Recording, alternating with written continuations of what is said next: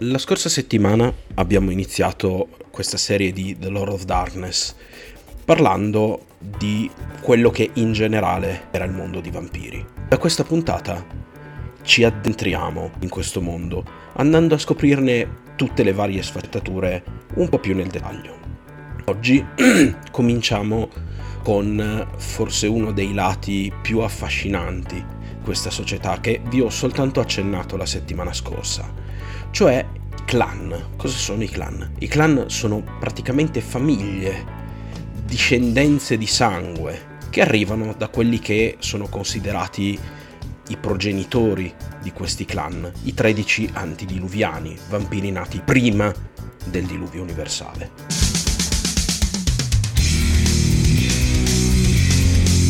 La spirale ludica. Scopriamo le regole del gioco.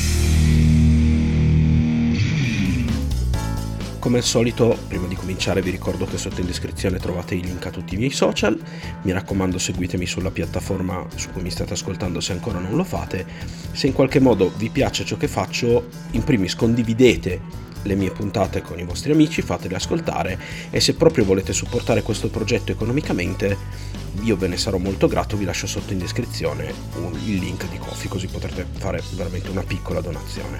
E io ve ne sarò davvero davvero grato. Ma tuffiamoci, perché il materiale questa volta è tanto. Cosa sono questi clan? Ora, i clan, come vi avevo accennato già nell'introduzione della puntata, sono famiglie grandi, famiglie, linee di sangue vere e proprie. Caino ebbe, se non mi ricordo male, tre o quattro, trasmise la sua maledizione a tre o quattro persone che considerava all'atto pratico poi i suoi figli, anche se non erano figli in senso tradizionale, i quali a loro volta generarono questi 13 vampiri che sono gli ultimi eh, rappresentanti della famiglia di Caino prima che Dio scatenasse il giudizio universale. Ognuno di questi clan e di queste famiglie presenta delle differenze piuttosto sostanziali che in un qualche modo vanno a ricondursi al carattere e in qualche modo alla storia dei, su, dei suoi fond, dei, dei, dei fondatori. Ecco. Chi sono questi 13 clan? Beh, questi 13 clan sono divisi come vi avevo già detto, fondamentalmente per archetipo, alla fine. Non sto a dilungarmi più di tanto e farne un'introduzione, secondo me capirete meglio man mano che ve li, ve li spiegherò, ve li elencherò. Faremo una sorta di panoramica clan per clan, andando a vedere che cosa li caratterizza, magari anche qualche cenno della loro storia se necessario. Prima di tuffarmi nei clan vi ricordo che il, io faccio riferimento all'ultima edizione di Vampire the Masquerade, la quinta edizione. Quindi ci saranno alcuni cenni, alcuni nomi che magari se siete abituati al vecchio Vampire the Masquerade non vi suoneranno familiari. io cerco di rimanere aggiornato, diciamo, alle ultime. Cominciamo. E comincerei da quello che è stato forse il primo dei clan di cui mi sono innamorato, i Bruja. Bruja in spagnolo vuol dire strega. Ma in qualche modo i Bruja non hanno molto a che vedere con la magia. Bruja sono un clan profondamente legato all'idealismo e anche prima erano considerati guerrieri filosofi, erano un clan che praticava non solo l'arte della guerra, ma anche la ricerca della conoscenza, spesso e volentieri in parallelo. Avevano un forte, una forte similitudine, se vogliamo, con quella che era eh, la cultura del samurai nel Giappone feudale, che era preparato nell'arte della spada e nell'arte del combattimento, ma doveva anche conoscere, studiare, imparare ad apprezzare la bellezza e avere una profonda cultura. E questo ha sempre contraddistinto il clan Bruja. La conoscenza. La conoscenza e la trasmissione degli ideali. Perché nei tempi moderni i Bruca sono andati leggermente cambiando, hanno in qualche modo mh, unito e per certi versi distorto ciò che erano nel Medioevo, andando a diventare un clan fortemente idealista in realtà, nonché fortemente ribelle.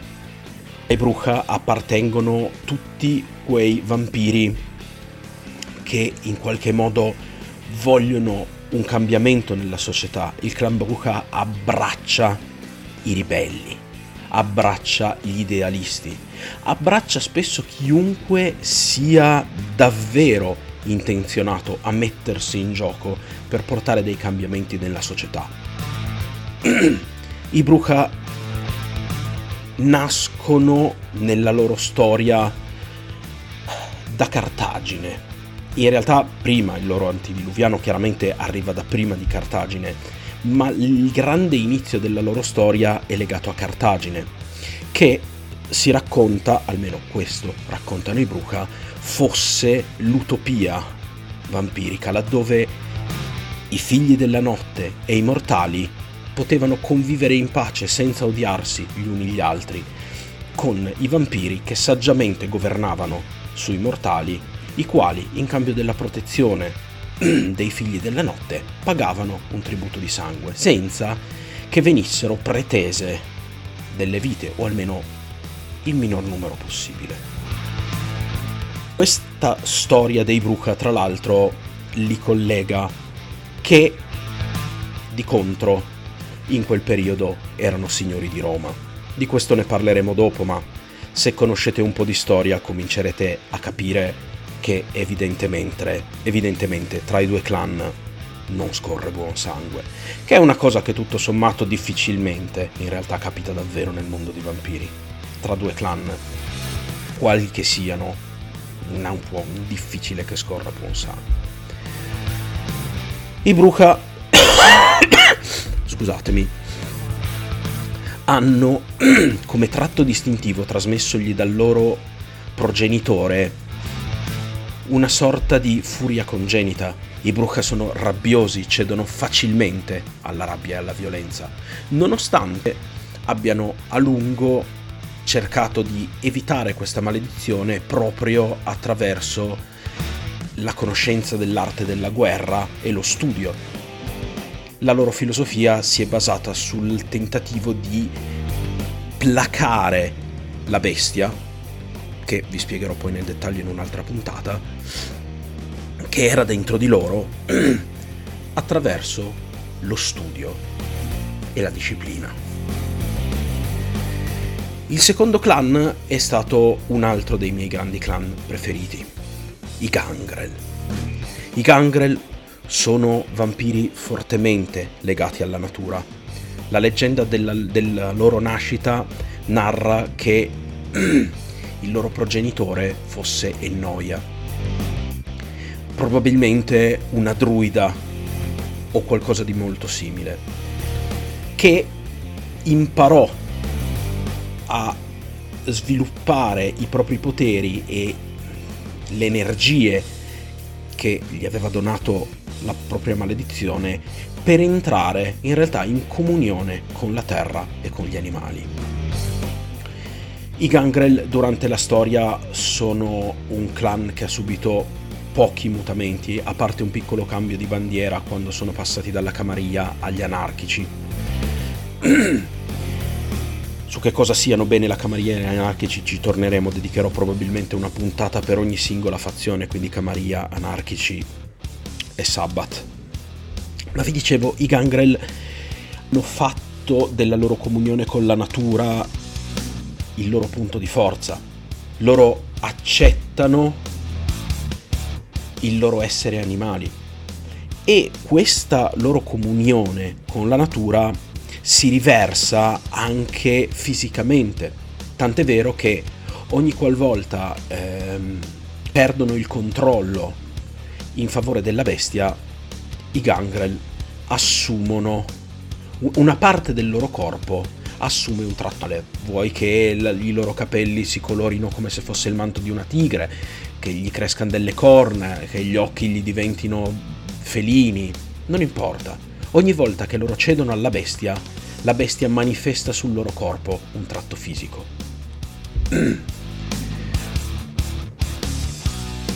Ma entriamo addentro i, i, i, i mm, Bruca e i Gangrel erano due clan fondatori della Camarilla, quella setta che si occupa di mantenere vive le tradizioni, diciamo così.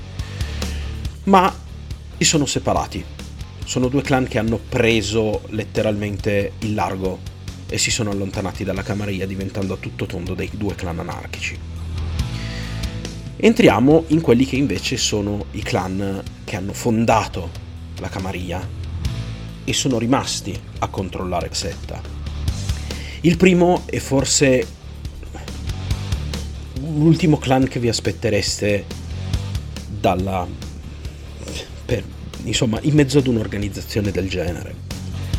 Sto parlando dei Malkavian, uno dei clan che a tutt'oggi io preferisco in assoluto.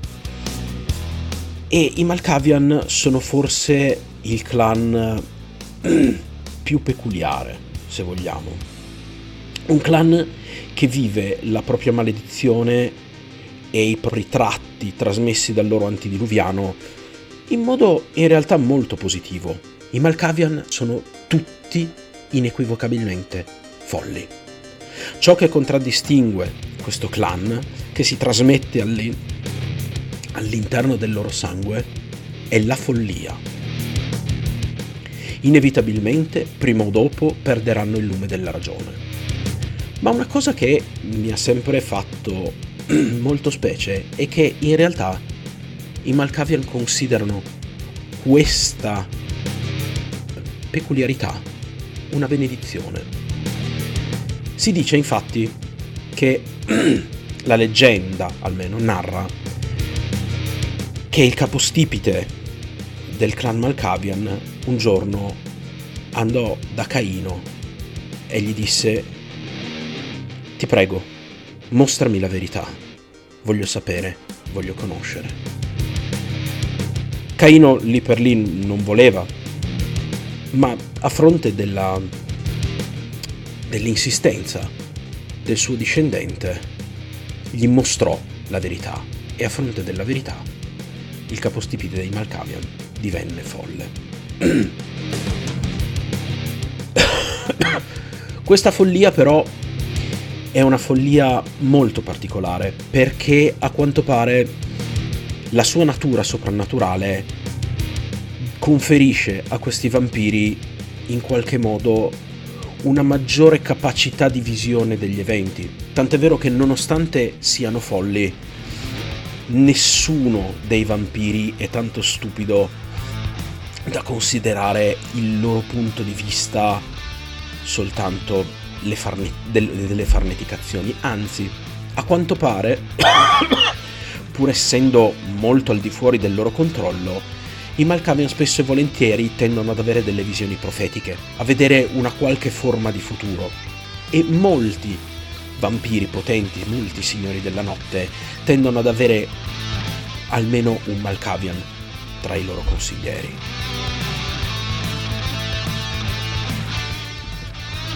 Ma la Camarilla non sarebbe assolutamente una realtà se non fosse per la sua fittissima rete di informazioni.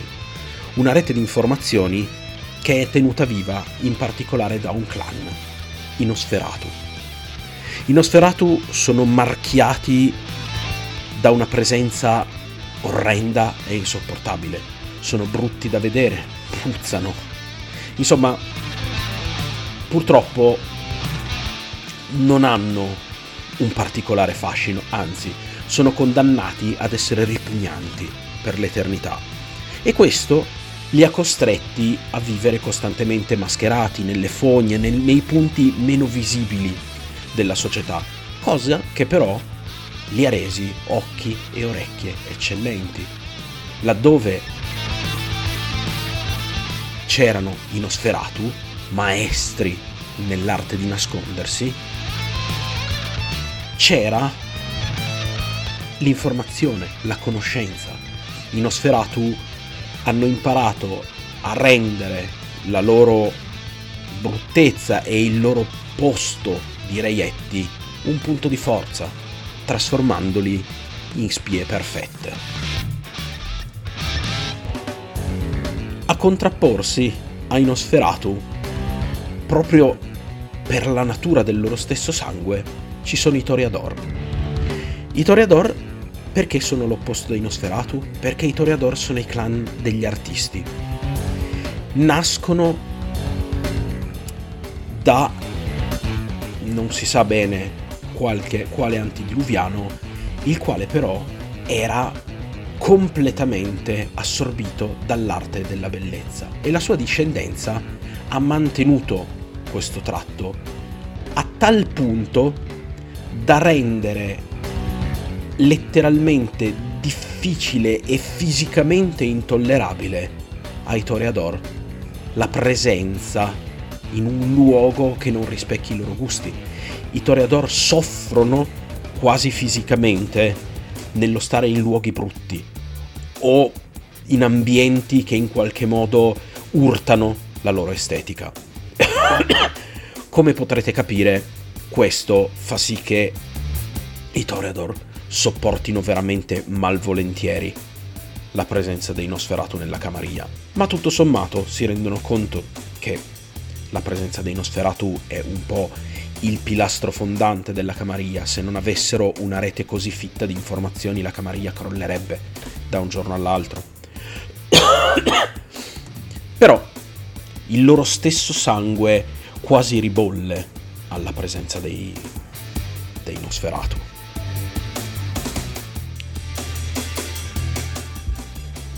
E poi, beh, rimangono quelli che sono gli ultimi due clan della Camarilla clan ritenuti fondatori che occupano un posto nelle sfere più alte. Il primo di cui vi voglio parlare sono i Tremere. I Tremere sono, ve li avevo già accennati l'altra volta, sono un clan di stregoni, di maghi, di occultisti. Loro hanno studiato la natura del sangue e della maledizione ancora prima di diventare vampiri e si sono trasformati in vampiri proprio con il loro capostipite che tentò di rubare l'immortalità ad un altro antidiluviano, riuscendoci in modo fallimentare, nel senso che il furto di questa immortalità in realtà per il capostipite dei Tremere non si trasformò semplicemente nel diventare immortale, ma semplice, si limitò a trasferire su di lui la maledizione. I Tremere per coprire questa cosa cominciarono a dare la caccia a tutti i discendenti di questo capostipite, macchiandosi letteralmente dello sterminio di un clan, tant'è vero che per quanto siano clan fondatori, per quanto se ne riconosca sia all'interno della Camarilla che del Sabbat, ovunque si riconosca l'utilità della loro presenza, sono considerati usurpatori e nessuno realmente dei figli della notte li vede di buon occhio. Il che mi porta a parlarvi del clan che non esiste. Il clan che, di cui rimangono più soltanto pochi individui. Perché furono cacciati e ferocemente sterminati dai Tremere e se i Tremere venissero a scoprire al giorno d'oggi la locazione di questi ultimi esemplari di questo clan gli darebbero tuttora la caccia. Sono fortemente dediti a cancellarne la presenza dal mondo. Chi, questo, chi, sono, chi è questo clan? È il clan dei Salubri, i figli di Saulot. I Salubri sono un clan veramente molto molto particolare perché a dispetto di tutti quelli che sono gli altri clan la particolarità forte che Saulot trasmise al suo clan è qualcosa che non ti aspetteresti da un predatore della notte. Il clan dei Salubri è maledetto da una fortissima e incontrollabile empatia e dalla presenza di un terzo occhio sulla fronte.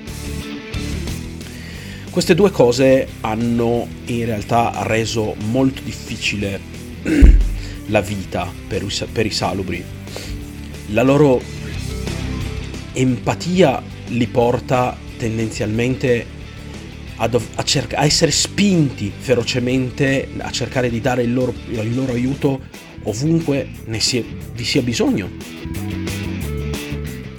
E il loro terzo occhio di per sé eh, non, è, non può essere nascosto, anche solo chiudendolo. È evidente che sulla testa di un salubre c'è un terzo occhio e quindi tendenzialmente devono stare molto molto attenti a tenerlo coperto con foulard, bande, perché sono letteralmente delle violazioni della masquerade che camminano un po' come in Osferatu.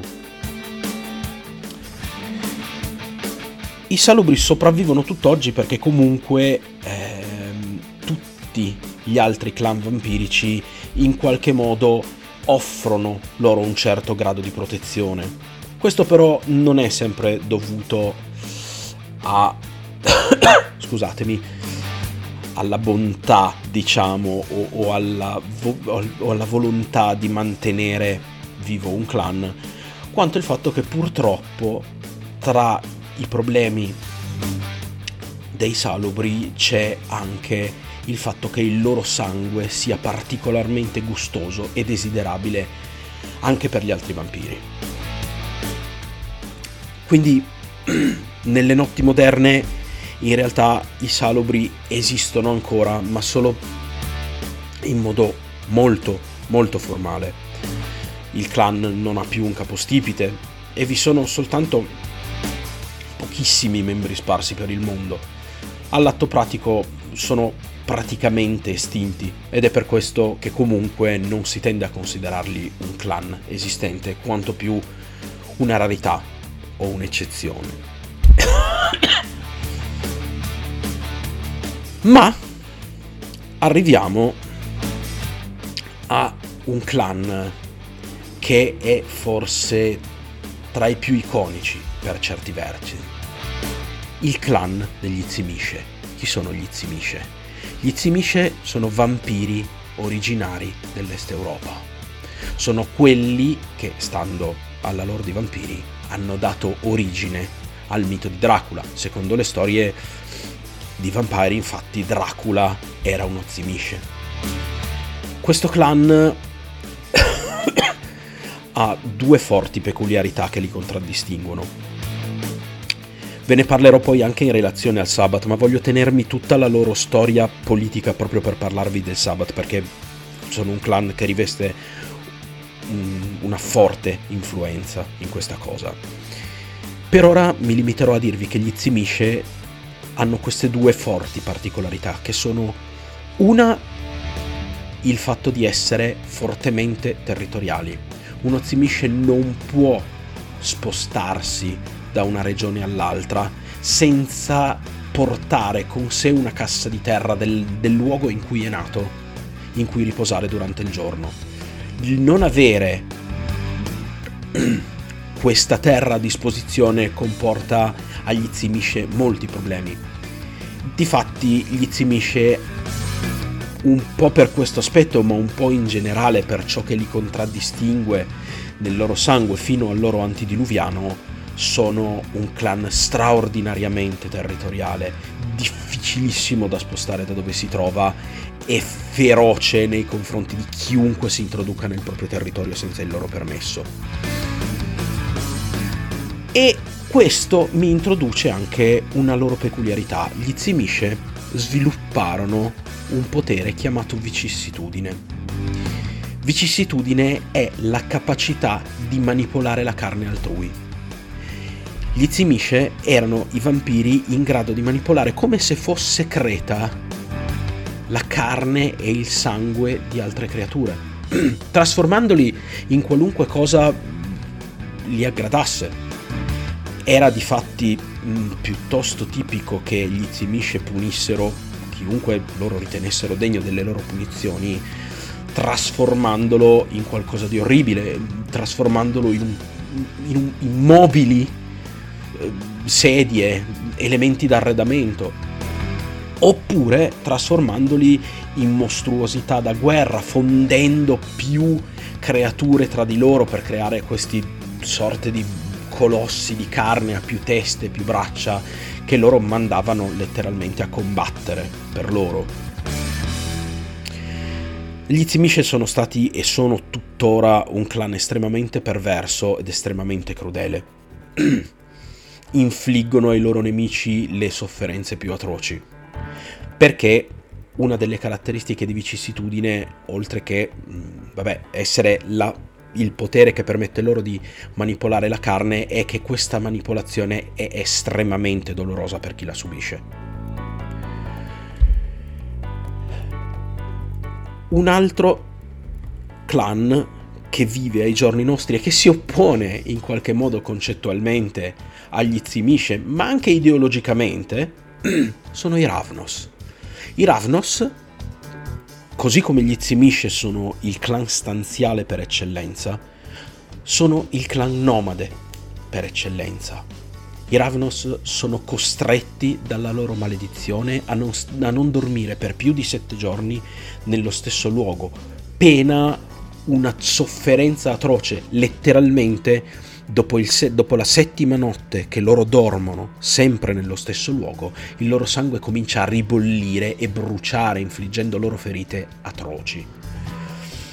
Questo li ha resi un clan dedito a vite ed, esis- ed esistenze fatte di espedienti, non potendo rimanere sta- stanziali sempre nello stesso luogo, hanno dovuto imparare ad arrangiarsi e tra le varie cose che sono riusciti a fare per arrangiarsi, hanno imparato a declinare il loro potere del sangue nel creare illusioni. Sono un clan capace di creare illusioni, da semplici illusioni che coinvolgono un senso solo a illusioni anche decisamente più complesse.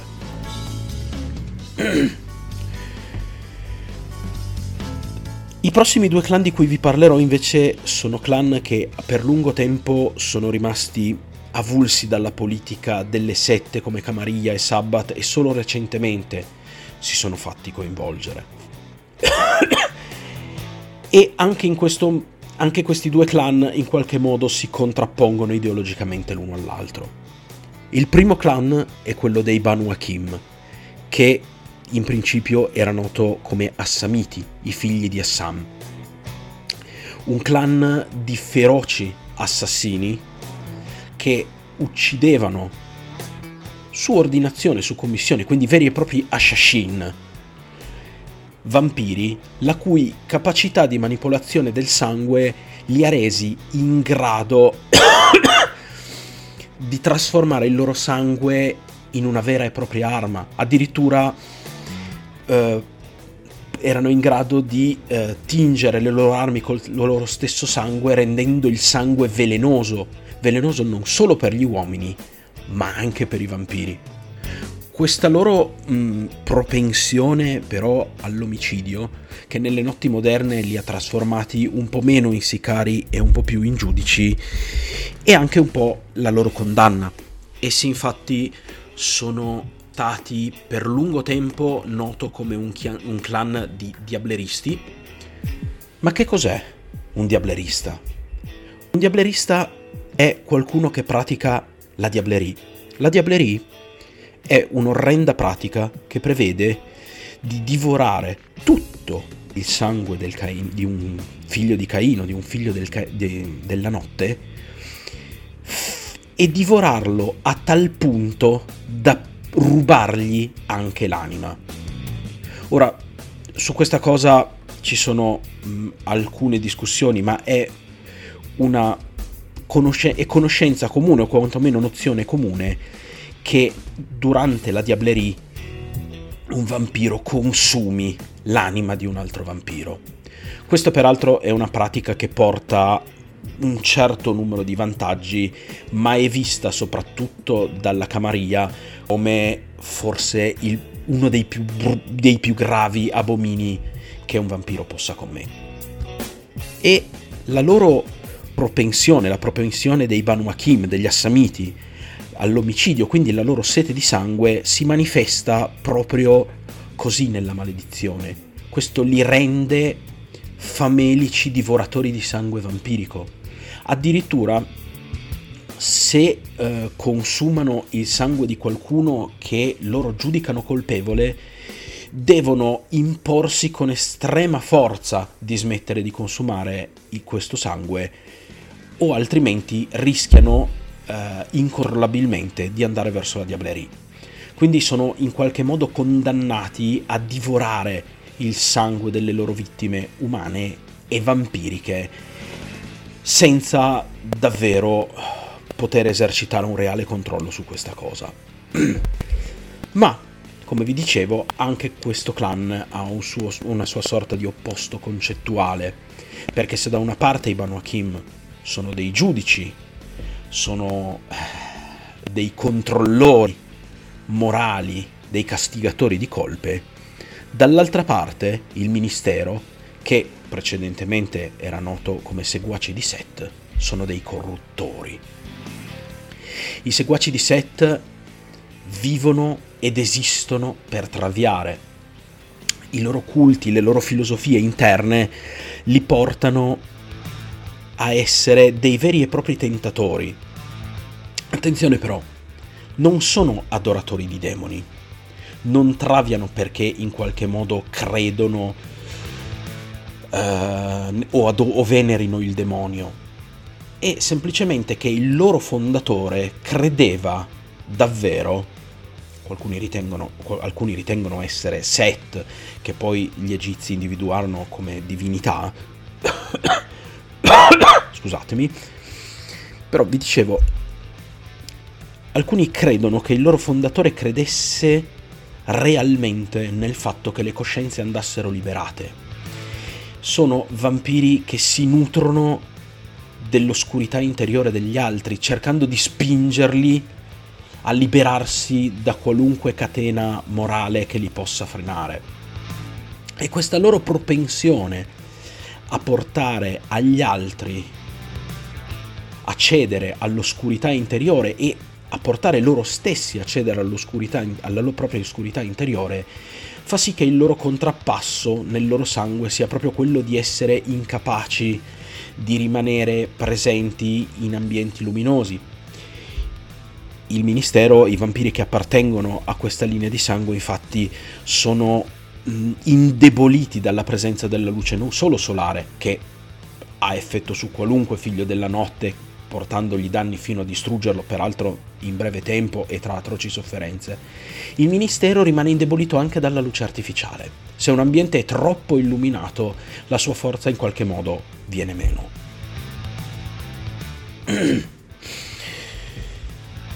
Vi voglio ancora parlare di due clan che questa volta non sono così opposti tra di loro, ma sono due clan che hanno di recente subito un cambiamento piuttosto drastico nella loro storia e sono accomunati in qualche modo da, qual, da un certo qual legame con la tenebra, ma non parlo della tenebra morale, parlo della tenebra fisica, magica, per certi versi. Il primo clan è il clan della Som- dei La Sombra, che fu insieme agli Zimisce il clan che fondò il Sabbath scusate, il clan dei La Sombra è sempre stato un clan fortemente orientato al potere. Eh, erano l'equivalente Sabbath di quelli che erano i Ventru, clan di cui non vi ho parlato ma di cui vi parlerò fra poco. In effetti sì, non sono due clan, sono tre. Ma i La Sombra credevano Mm, nell'inserimento e nella forza, diciamo, dell'esercizio del potere. Eh, nel Medioevo erano fortemente inseriti nelle gerarchie ecclesiastiche e in tempi moderni si sono eh, poi più allineati alle filosofie del Sabbath, andando a eh, credere nella forza come unico mezzo per sopravvivere nella notte. Ma dati gli ultimi accadimenti, dati il fatto che c'è stata letteralmente una rivoluzione e il Sabbath è crollato fino a rimanere nient'altro che una serie di cellule impazzite che esistono nella notte ma che non hanno quasi più contatti l'una con l'altra, a fare sì che i Lasombra in qualche modo tornassero sui propri passi e nelle notti moderne si sono riuniti alla Camarilla. Il potere dei Lasombra è un potere molto molto particolare perché sono in grado di manipolare le tenebre e le ombre fisicamente, dal semplicemente rimodellare form, le forme delle ombre di ciò che proietta oscurità al usarle come passaggi per andare da un punto a un altro, eh, a creare tentacoli d'ombra per poter fermare e ghermire altre persone. Insomma, manipolano la tenebra che nell'ambientazione del World of Darkness è quasi materiale.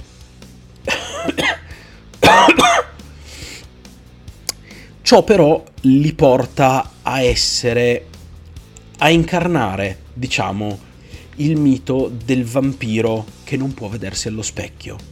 La loro maledizione è proprio quella di non riflettere alcuna immagine. Essendo così allineati all'oscurità, sono incapaci di proiettare un'immagine, che per molto tempo è stato semplicemente il proiettare un'immagine allo specchio.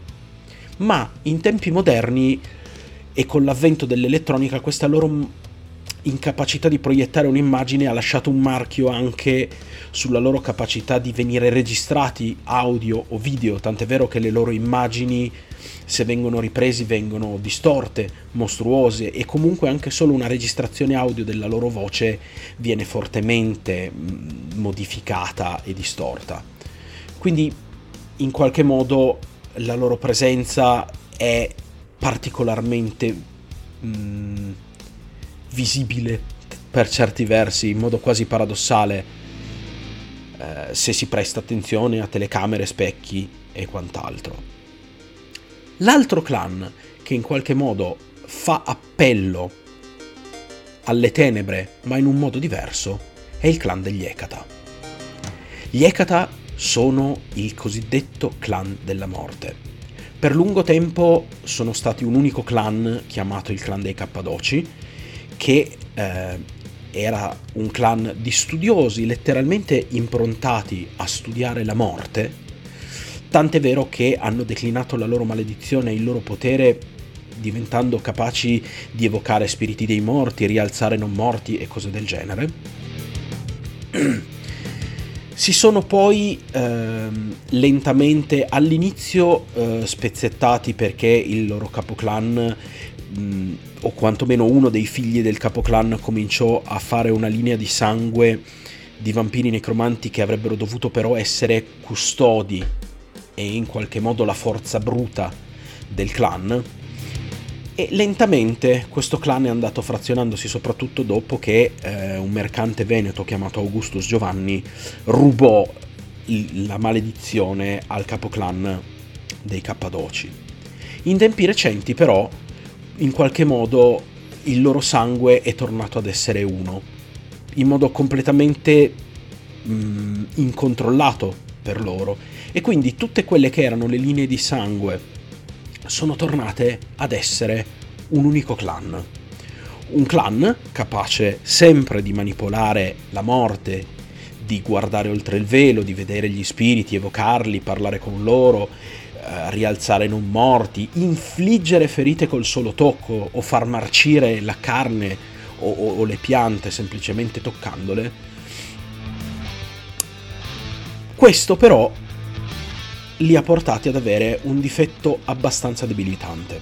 Dovete sapere che nel mondo dei vampiri i vampiri hanno tutti la capacità di fare sì che il loro morso quando si nutrono di sangue, generi un immenso piacere nella vittima.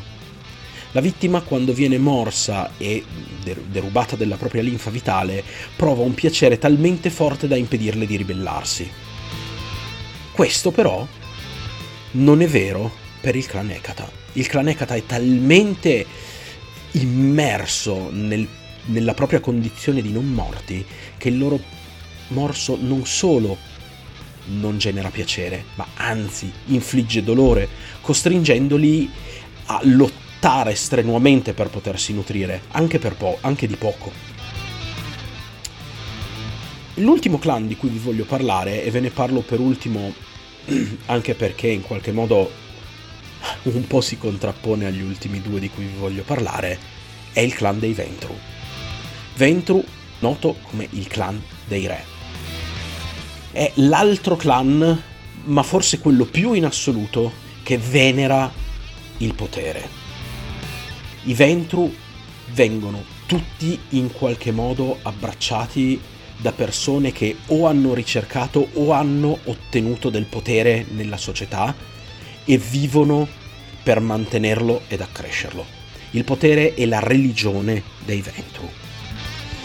Sono noti come il clan dei re, ma anche i sangue blu. La loro aristocrazia è tale da fare sì che siano sia padroni di, di, poteri in grado di influenzare la mente degli altri e di dominarli e di manipolare le loro emozioni senza praticamente sforzo alcuno, ma questo fa sì che loro in qualche modo siano involontariamente molto schizzinosi. La maledizione che contraddistingue i Ventru è l'incapacità di nutrirsi di un certo tipo di sangue. Ogni Ventru ha una categoria di persone dalle quali non può nutrirsi. O addirittura nel peggiore dei casi ha una categoria di persone che è l'unica da cui può nutrirsi. Spesso e volentieri comunque quello, quelli da cui i Ventru non riescono a nutrirsi sono le persone di rango troppo basso socialmente parlando tutte queste famiglie occupano, a parte i salubri che oramai praticamente si considera che non esistano più essendo una rarissima eccezione, sono considerati comunque a tutto tondo vampiri. Ma esistono delle realtà all'interno di, questa, di queste grandi famiglie che scivolano un po' al di fuori di questi, di questi concetti. Esistono in primis i vili, che sono vampiri che per qualche motivo non hanno sviluppato le peculiarità della, lingua, della linea di sangue da cui discendono. Non hanno affinità con nessun potere, ma non hanno nemmeno un difetto o delle compulsioni o, o, o delle penalità, diciamo, delle menomazioni date dall'appartenere ad una delle 13 linee di sangue principali. Questi vampiri vengono guardati molto dall'alto verso in basso dagli altri fratelli, questa mancanza di appartenenza ad una linea di sangue è considerata quasi... Li, li, mette nella posizione di essere vampiri di serie B. Ma questo tutto sommato, come vi ho già detto, presenta anche grossi vantaggi, come l'assenza di un vero e proprio difetto di, di, di clan, e dell'essere semplicemente vulnerabili a quello cui sono vulnerabili tutti i vampiri, la luce del sole, la decapitazione e il fuoco. E nelle notti moderne però si è manifestata un'altra realtà. realtà che per lungo tempo è stata temuta dalle profezie che giravano nel mondo dei vampiri e che ora è diventata realtà non dando però adito esattamente a quello che si sarebbero aspettati i vampiri. Di questo ne parleremo della profezia, delle guerre della notte, della, della fine dei vampiri, o quel, almeno quello che sì, i vampiri si aspettavano sarebbe stata la loro fine, ne parleremo in un'altra puntata. Oggi parleremo di quello che per loro era il segnale della fine dei tempi, l'arrivo della generazione dei sangue debole. I sangue debole sono vampiri così lontani da Caino in termini di, di generazione, da essere uh, non completamente vampiri. Il loro soprannome è Crepuscolari. I sangue debole, di fatti, hanno il grosso svantaggio di non sviluppare poteri come li sviluppano gli altri vampiri, sono in grado di utilizzarli ma soltanto attraverso il consumo del sangue di altri vampiri, purtroppo per loro, e poi spiegherò perché questa cosa è un problema. non in questa puntata ovviamente, ma sono addirittura più resistenti a quelle che sono invece considerate comunemente i punti deboli dei vampiri. Certo, fuoco, il fuoco ancora li uccide, la decapitazione idem, ma li chiamano crepuscolari perché loro sono in grado di, di subire molto meno danno dalla luce del sole e addirittura sono capaci di risvegliarsi prima che il sole sia tramontato e di andare e di, e di cadere nel riposo, morte, torpore che li contraddistinguerebbe durante la giornata soltanto dopo l'alba. Questo dà loro un vantaggio di movimento non indifferente perché gli permette di muoversi senza difficoltà durante ore della giornata nelle quali gli altri vampiri invece avrebbero forti difficoltà a muoversi. Ma il fatto di essere così lontani e di non essere in grado di sviluppare potere fa sì che vengano quasi considerati mezzi vampiri, vampiri incompleti. E quindi in qualche modo la società della notte tende a trattarli come emarginati, servendosi di loro soltanto esclusivamente quando mh, le loro capacità o la mancanza o la debolezza della maledizione nel, nel, nel loro corpo possa risultare in qualche modo utile. E questi signori sono in breve, anche se tanto breve non è stata questa puntata perché è stata piuttosto lunga, ma parlare in breve dei clan è sempre molto difficile, ma questi sono i 13 clan, che ovviamente se li avete contati non sono 13 perché se aggiungiamo i salubri, i vili e i sangue debole arriviamo a 16, ma come vi ho già detto, 13 è il numero ufficiale, i vili non sono considerati un clan, i sangue debole possono arrivare da qualunque clan, quindi non sono all'atto pratico un clan, sono semplicemente vampiri di una linea di sangue il cui sangue però è troppo debole per sviluppare le peculiarità della linea da cui arrivano. e i salubri che sono praticamente oramai estinti, quindi non vengono più considerati ufficialmente un clan esistente. Spero che in qualche modo questa puntata vi sia piaciuta. Nelle prossime puntate andremo ad approfondire un po' quelli che sono gli elementi che costituiscono la natura vampirica e i vari gruppi sociali e ideologici in cui i figli della notte si suddividono per loro stessa volontà questa volta. Detto questo, beh, spero che in qualche modo questa mm, lunga discussione sul, sulle linee di sangue e questa panoramica sui, sui, sulle famiglie dei figli di Caino vi sia piaciuta. Come al solito vi ricordo che sotto in descrizione trovate i link a tutti i miei clan, ai miei clan, scusatemi, a tutti i miei social e molto probabilmente questa cosa della Lore of the Night diventerà una playlist, trovate le altre che ho già creato sempre in descrizione. Mi raccomando, seguitemi se ancora non lo fate, condividete questa puntata se vi è piaciuta, magari con qualcuno che ancora non, non conosce vampiri e cui volete introdurlo per poterlo far giocare a questo, a parer mio, splendido gioco di ruolo. Pardon. Se proprio vi piace quello che faccio e volete contribuire economicamente, sotto vi lascio il link di Kofi così mi potete lasciare una piccola donazione e io ve ne sarò davvero molto molto grato. E non mi resta che augurarvi un buon fine settimana e ci risentiamo lunedì con la pausa tattica. Mi raccomando, non smettete mai di giocare. Ciao a tutti.